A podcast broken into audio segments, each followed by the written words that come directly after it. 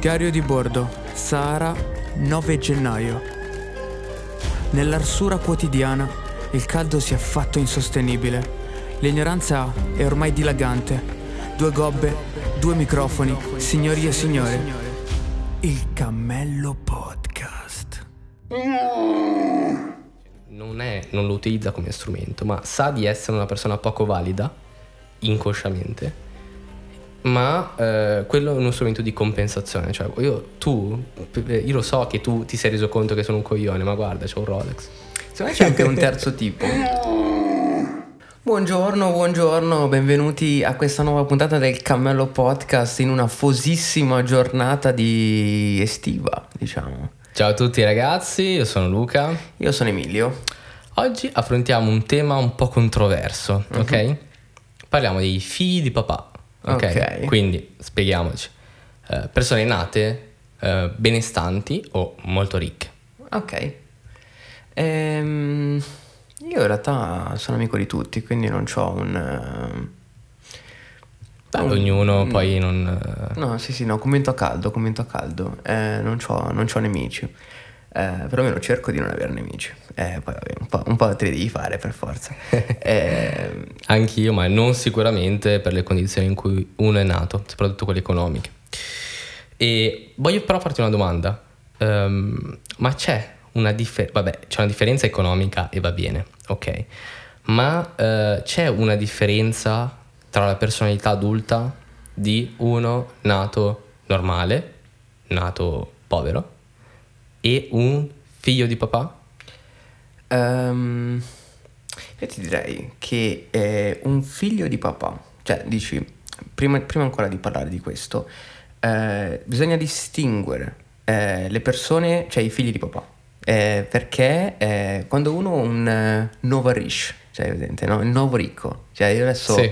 parto una stazione, bla bla bla, faccio i soldi e eh, i- quelli di prima generazione, cioè mio figlio, è nato con i soldi, tendenzialmente eh, sono dei coglioni.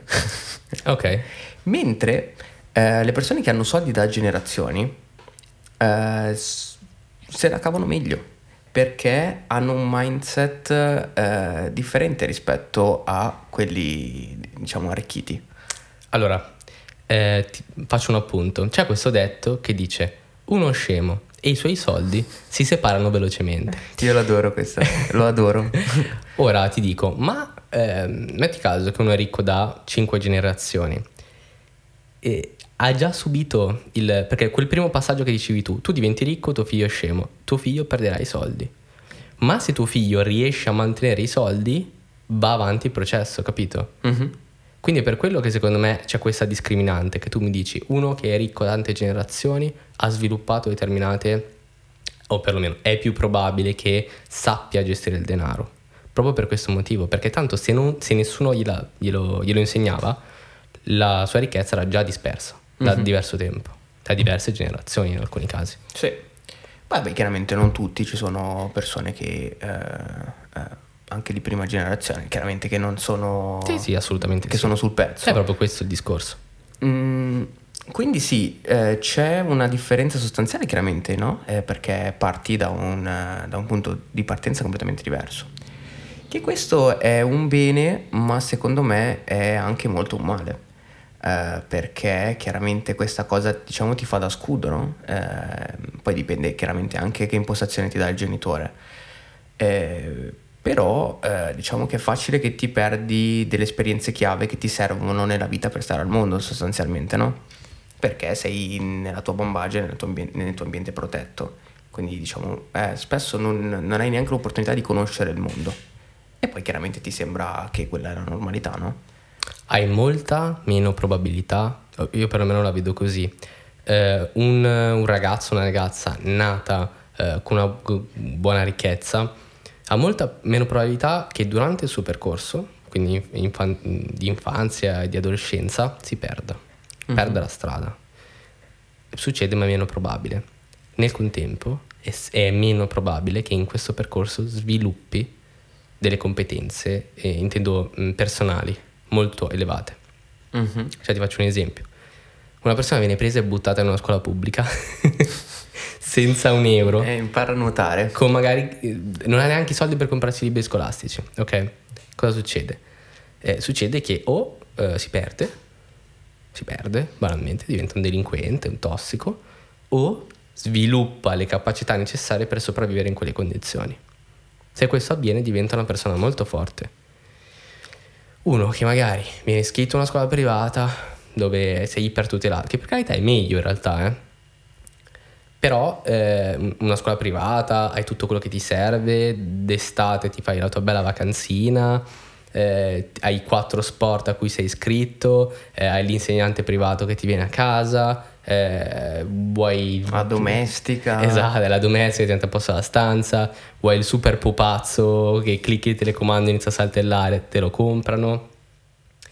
Eh, chiaramente non hai, non, hai problem- non hai tante problematiche e le problematiche, i problemi in generale, sono uno degli strumenti, soprattutto nella fase iniziale della vita, con cui si può crescere, con cui si può maturare, con cui si può diventare persone forti, però attenzione, che possono anche distruggerti. Mm-hmm. Cioè, non, non, è una conseguenza che tu diventi una persona forte. Un sacco di persone si perdono, diventano tossici, delinquenti o che ne so, succedono cose di questo tipo.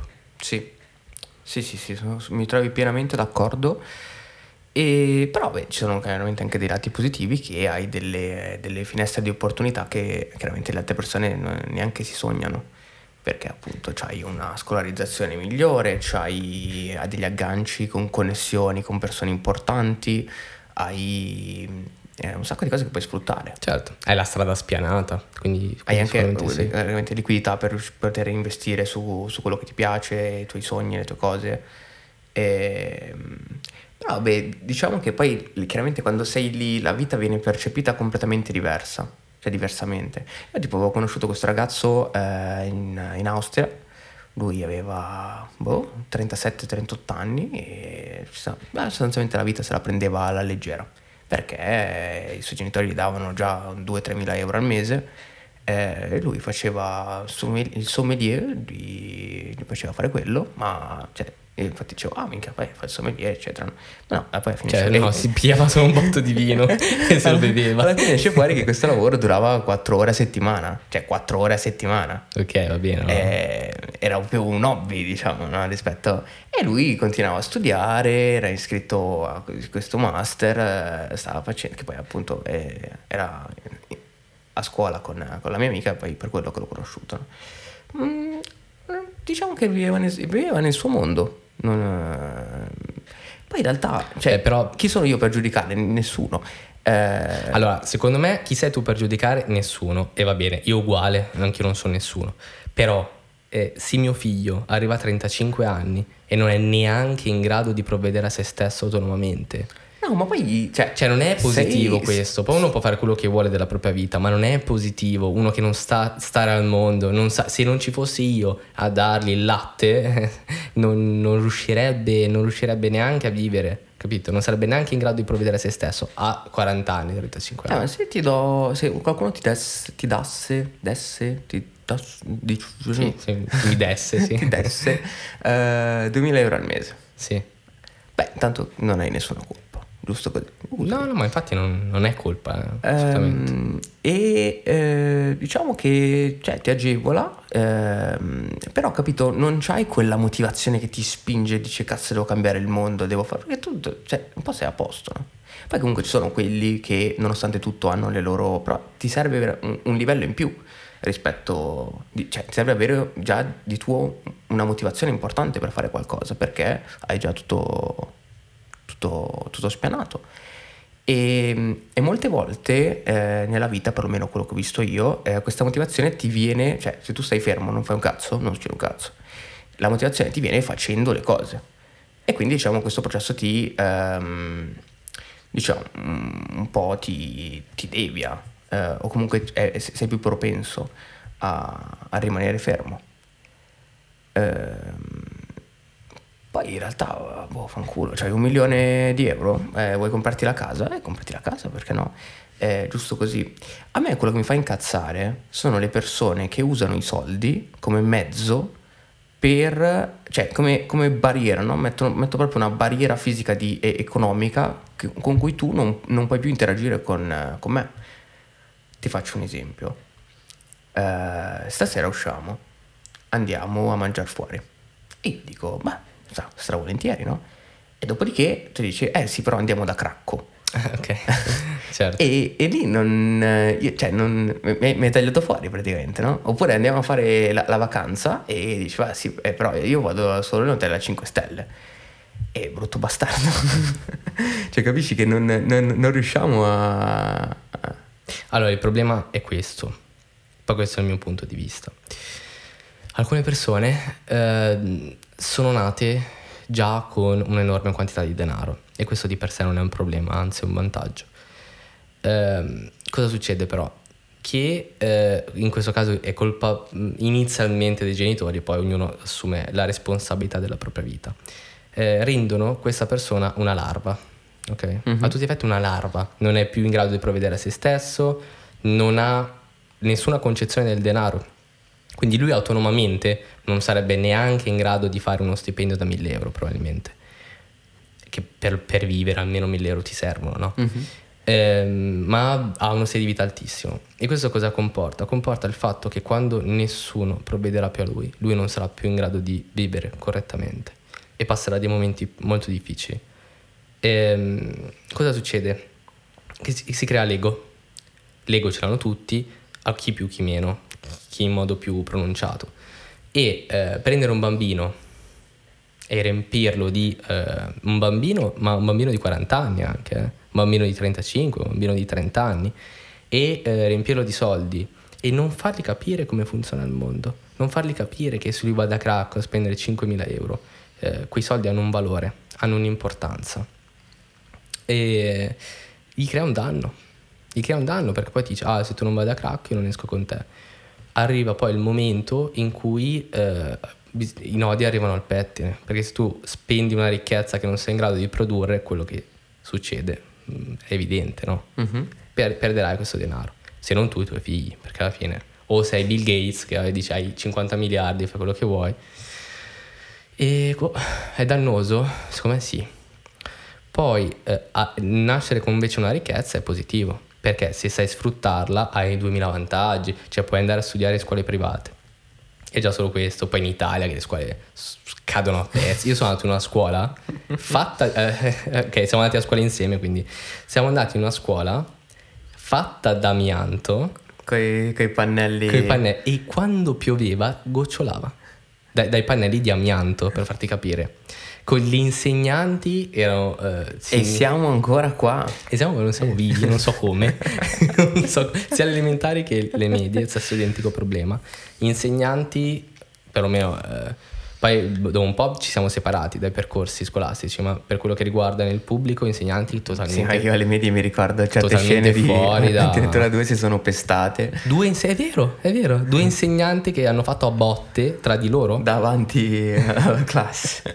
cioè, stiamo parlando di una situazione di puro degrado, puro degrado. Eh, e stiamo parlando delle medie Mm? mm? elementari, siamo sempre sulla stessa barca, insegnanti completamente impreparati. Poi completamente... sì, cioè nel senso quello, quello, che brilla lo trovi, eh. E... eh. ma il problema è che è l'eccezione, cioè dovrebbe essere la normalità, invece tu dici, cavolo, avevo un buon insegnante, scioccato, lo ripensi, no? Ma un buon insegnante dovrebbe essere la normalità, cosa che chiaramente in una scuola privata non, non sarebbe stata così.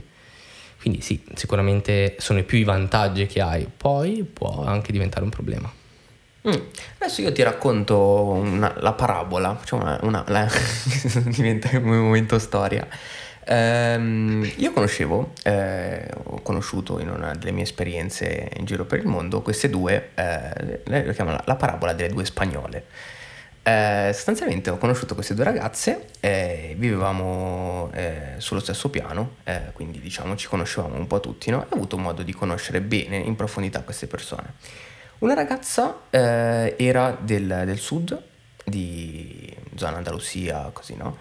E, e, l'altra ragazza invece era del nord, eh, Barcellona, eh, e diciamo che avevano eh, chiaramente un setting completamente diverso. La ragazza di Barcellona era zuppa di soldi, zuppa. Eh, la ragazza, quell'altra ragazza invece era proprio è con, nata proprio in una condizione di povertà. Eh, vivevano in sette in casa, in un bilocale con bla bla, un sacco di problemi, eccetera. Ok. E mh, inizialmente, cioè chiaramente tutti direbbero no, io vorrei essere dall'altra parte con questa qua che c'ha, c'aveva la villa, c'aveva la casa al mare, c'aveva questo, la macchina, cioè tutto già pronto, apparecchiato, no? E mh, quello che è successo è che eh, sostanzialmente io mi sono scontrato con queste due persone e quello che ho visto subito era che la ragazza povera aveva, una, aveva sviluppato un'abilità di manipolazione, di, ehm, anche in senso positivo, eh, eh, Un'abilità di stare al mondo. di sì, parlare con le persone, interagire, riuscire, eh, riusciva, a averla, rius- riusciva a ottenere quello che voleva. Mentre l'altra ragazza era molto chiusa, era molto sulle sue, era molto. non riusciva, poi ma- manifestava anche questa voglia di avere un ragazzo per. adesso eh, ti parlo di quello che era il momento, e non riusciva, eh, non riusciva neanche, cioè aveva bisogno fortemente di eh, tutta la sua zona di comfort, di sicurezza, di cose, non riusciva eh, a, ad avere questo, pro- eh, ad avere, diciamo, a, a ottenere quello che voleva.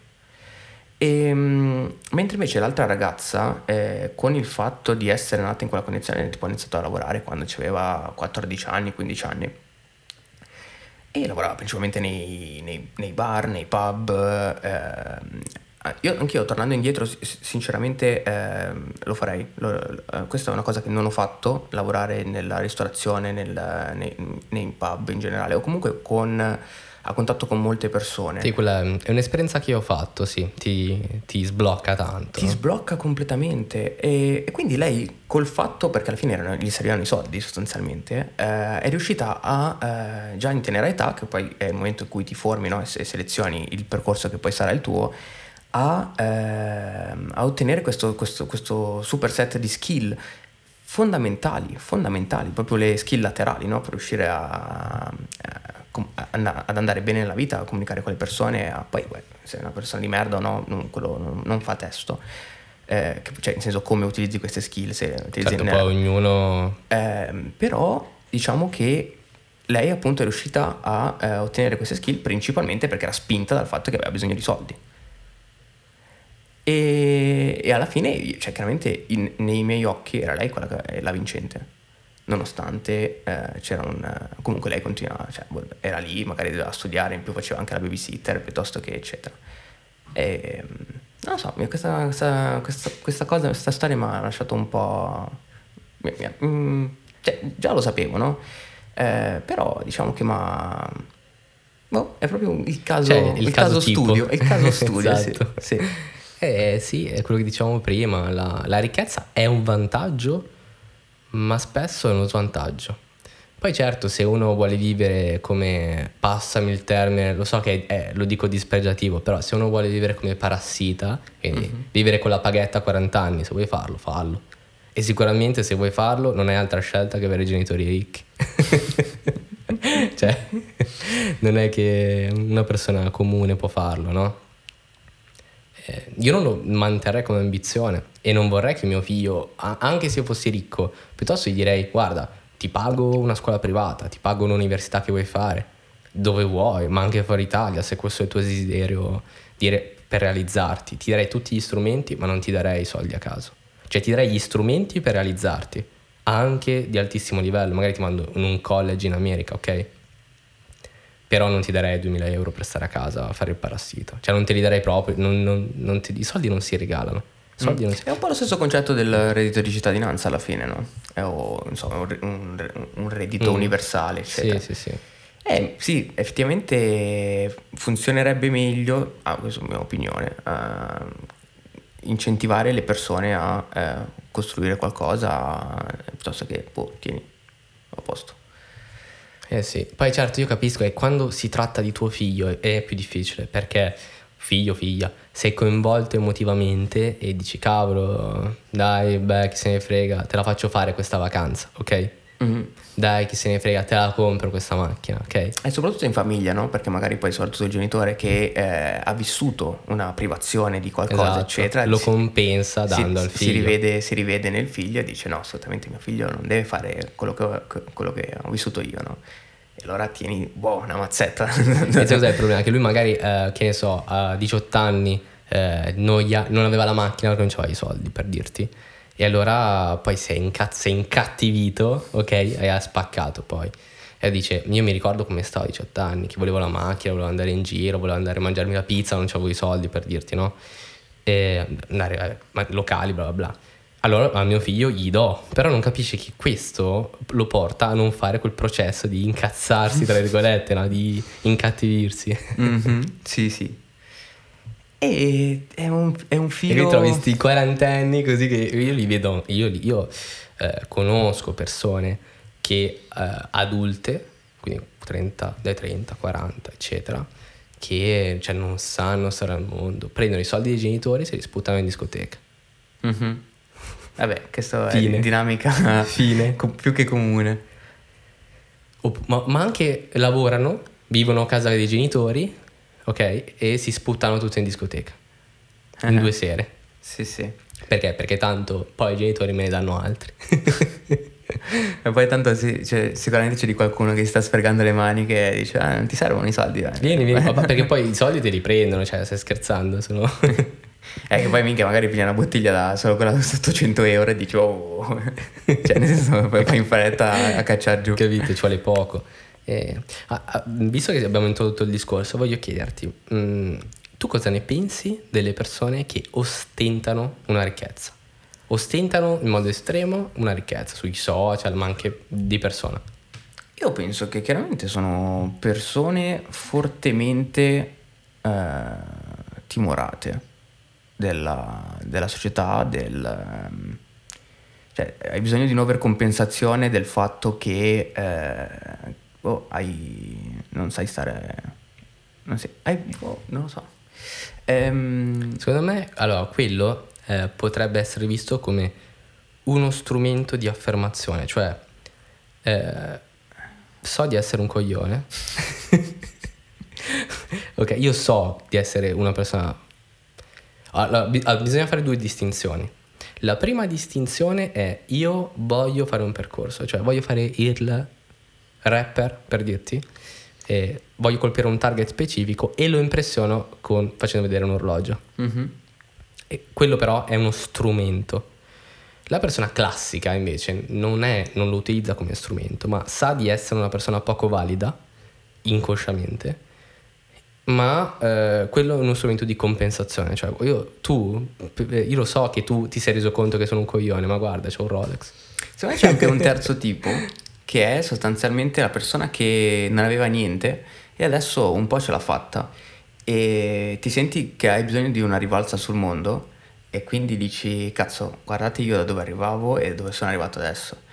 E beccati sta con la, la 3K. che poi dipende, cioè ostentazione, cioè se io vi faccio una foto con un bel orologio non, non la considero ostentazione, io considero ostentazione eh, gente che si fa foto, dice ciao poveri e sbocciano ah, da 1000 euro. Quello, cioè una roba di questo tipo quello intendo. è eh. veramente antipatico. Perché poi se tu hai un bello orologio e farti una foto con l'orologio, mica è un crimine. No, assolutamente. assolutamente. Però se tu fai poi sfoci nel cattivo gusto, capito? Mm-hmm. Cioè, proprio ehm, è come se colpissi chi ha meno di te, capito? E lì torni poi un po' più o meno al discorso che facevamo prima sul sì. fatto che stai mettendo una barriera tra te e le persone, uh, perché e, e la barriera è costituita da soldi. È veramente di cattivo gusto. Io ho veramente una bassa reputazione, cioè una bassa mm, stima di stima, esatto, sì sì, sì. Soprattutto di questa pratica di, non so, ciao, ciao poveri, cazzo è ciao poveri, sì, sì, cioè nel senso come, come se domani poi non ti ritrovi tu dentro questa situazione, no? Infatti, infatti, poi la maggior parte di persone che ha questo mindset non va lontanissima, eh. non, non, va per niente lontanissima. E, e, e, e... Boh, quindi dici che è giusto che le persone possano nascere in questa condizione? E questa, allora, perché alla fine comunque noi abbiamo, cioè come società abbiamo creato questa, questa, possibilità e come società in realtà ne abbiamo creato i soldi, abbiamo creato tutto. Attenzione, non abbiamo, il mio punto di vista è questo. Abbiamo, allora, quando, cosa succede? Quando una persona si arricchisce, aumenta la propria sfera di influenza. Mm-hmm. Quindi è in grado di prendere decisioni superiori rispetto a uno che ha meno soldi di lui. E eh, quindi sono loro che hanno scelto le regole. Cioè chi detiene una maggior quantità di denaro e di potere, quindi, ha scelto le regole del gioco. E Eh, chiaramente vero. che vanno a favorirlo, no? Perché? Perché io creo eh, un patrimonio di 10 miliardi di euro e poi lo passo ai miei figli. Fine. Quindi è giusto? No. Secondo me è sbagliato. Perché eh, questo rende nel tempo delle persone che saranno sempre più ricche, delle persone che saranno tagliate sempre più fuori dal gioco. Mhm. E, e voglio dire, in realtà secondo me si potrebbe mettere in atto un sistema che eh, diciamo re- regolamenti questo passaggio di denaro, ad esempio. Sicuramente... È un po' un'idea comunista questa. allora, allora, comunista sarebbe se lo prende per esempio lo Stato, no? Lo prende lo Stato Sì. e sparisce nel niente, no? Nella- nel buco statale classico dove tutti i soldi vengono spariti, spariscono in sussidi statali pagati. Però se ci fosse un processo serio, concreto di ridistribuzione della ricchezza, Mhm. quindi se muore un miliardario non ha senso che i figli si prendano un miliardo, perché alla fine eh, l'importante è il bene della comunità, non che qualcuno si arraffi abbu- e si abbuffi come un porco, capito? Non è quello il- la cosa positiva, ma che più persone possibili all'interno di una comunità stiano bene. È quella la cosa che conta. Eh, sì, cioè è molto difficile poi da mettere in atto questa cosa, chiaramente, però come idea a me sembra funzionare. Cioè il fatto che, no, nel senso, magari tu fai un sacco di soldi nella tua vita, no? Eh, ed è giusto che ti venga riconosciuto il fatto che tu hai fatto un sacco, cioè perché si vede che hai fatto qualcosa di importante, Certo. no? Eh, o anche, non- cioè, insomma, influente, quantomeno. Eh, sì, quindi è giusto che tuo figlio sia agevolato e che tu possa goderne di questa cosa, eccetera. Chiaramente diventa sbagliato il fatto che tuo figlio, cioè, nasce e ha boh, un, un miliardo. Eh, cioè, Ma anche 10 milioni, cioè... mm, sì, cioè, nel senso, si, si- Cioè tu, tuo figlio gli dai la possibilità di accedere magari a cose a cui gli altri non, non possono accedere, come un'istruzione privata, eccetera. Dopodiché ci deve essere un limite dei soldi che tu gli dai.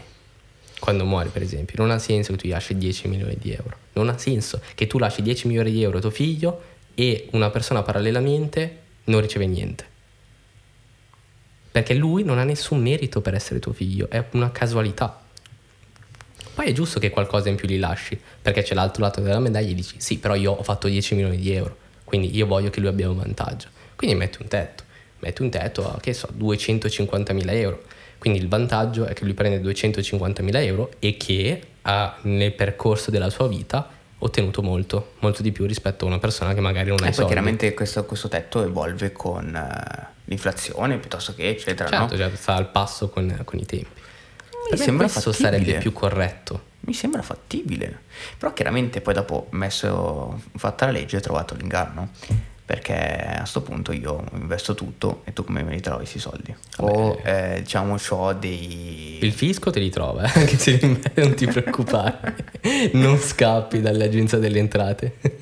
O finirebbe che eh, piglio sti 10 milioni di euro prima di crepare e li sotterro sotto... Ma infatti, allora, è una visione utopistica? Sotto l'albero, O però- li sposto all'estero, cioè banalmente. eh sì, però, però ha, ha ha- ha senso. Però logicamente Ha- ha ha senso. senso questa cosa. Poi attual- attuarla fisicamente è complesso, anche se poi ci sono paradisi fiscali dove mm, nascondono i soldi da tutto il mondo, eh. Mm. Mm, mm, mm. Però nulla di non fixabile in realtà, se tutti si mettono d'accordo. Il problema è che le persone che si dovrebbero mettere d'accordo per far questo sono le persone che sono piene di soldi da far schifo, capito? Quindi alla fine è una cosa che non accadrà mai, purtroppo. Vabbè, al Camelo Podcast ci piace sognare. Esatto. Segui il Cammello Podcast su Instagram. Cerca attraverso la lente Cammello Podcast. Segui la pagina Cammello Podcast. Cammello Podcast.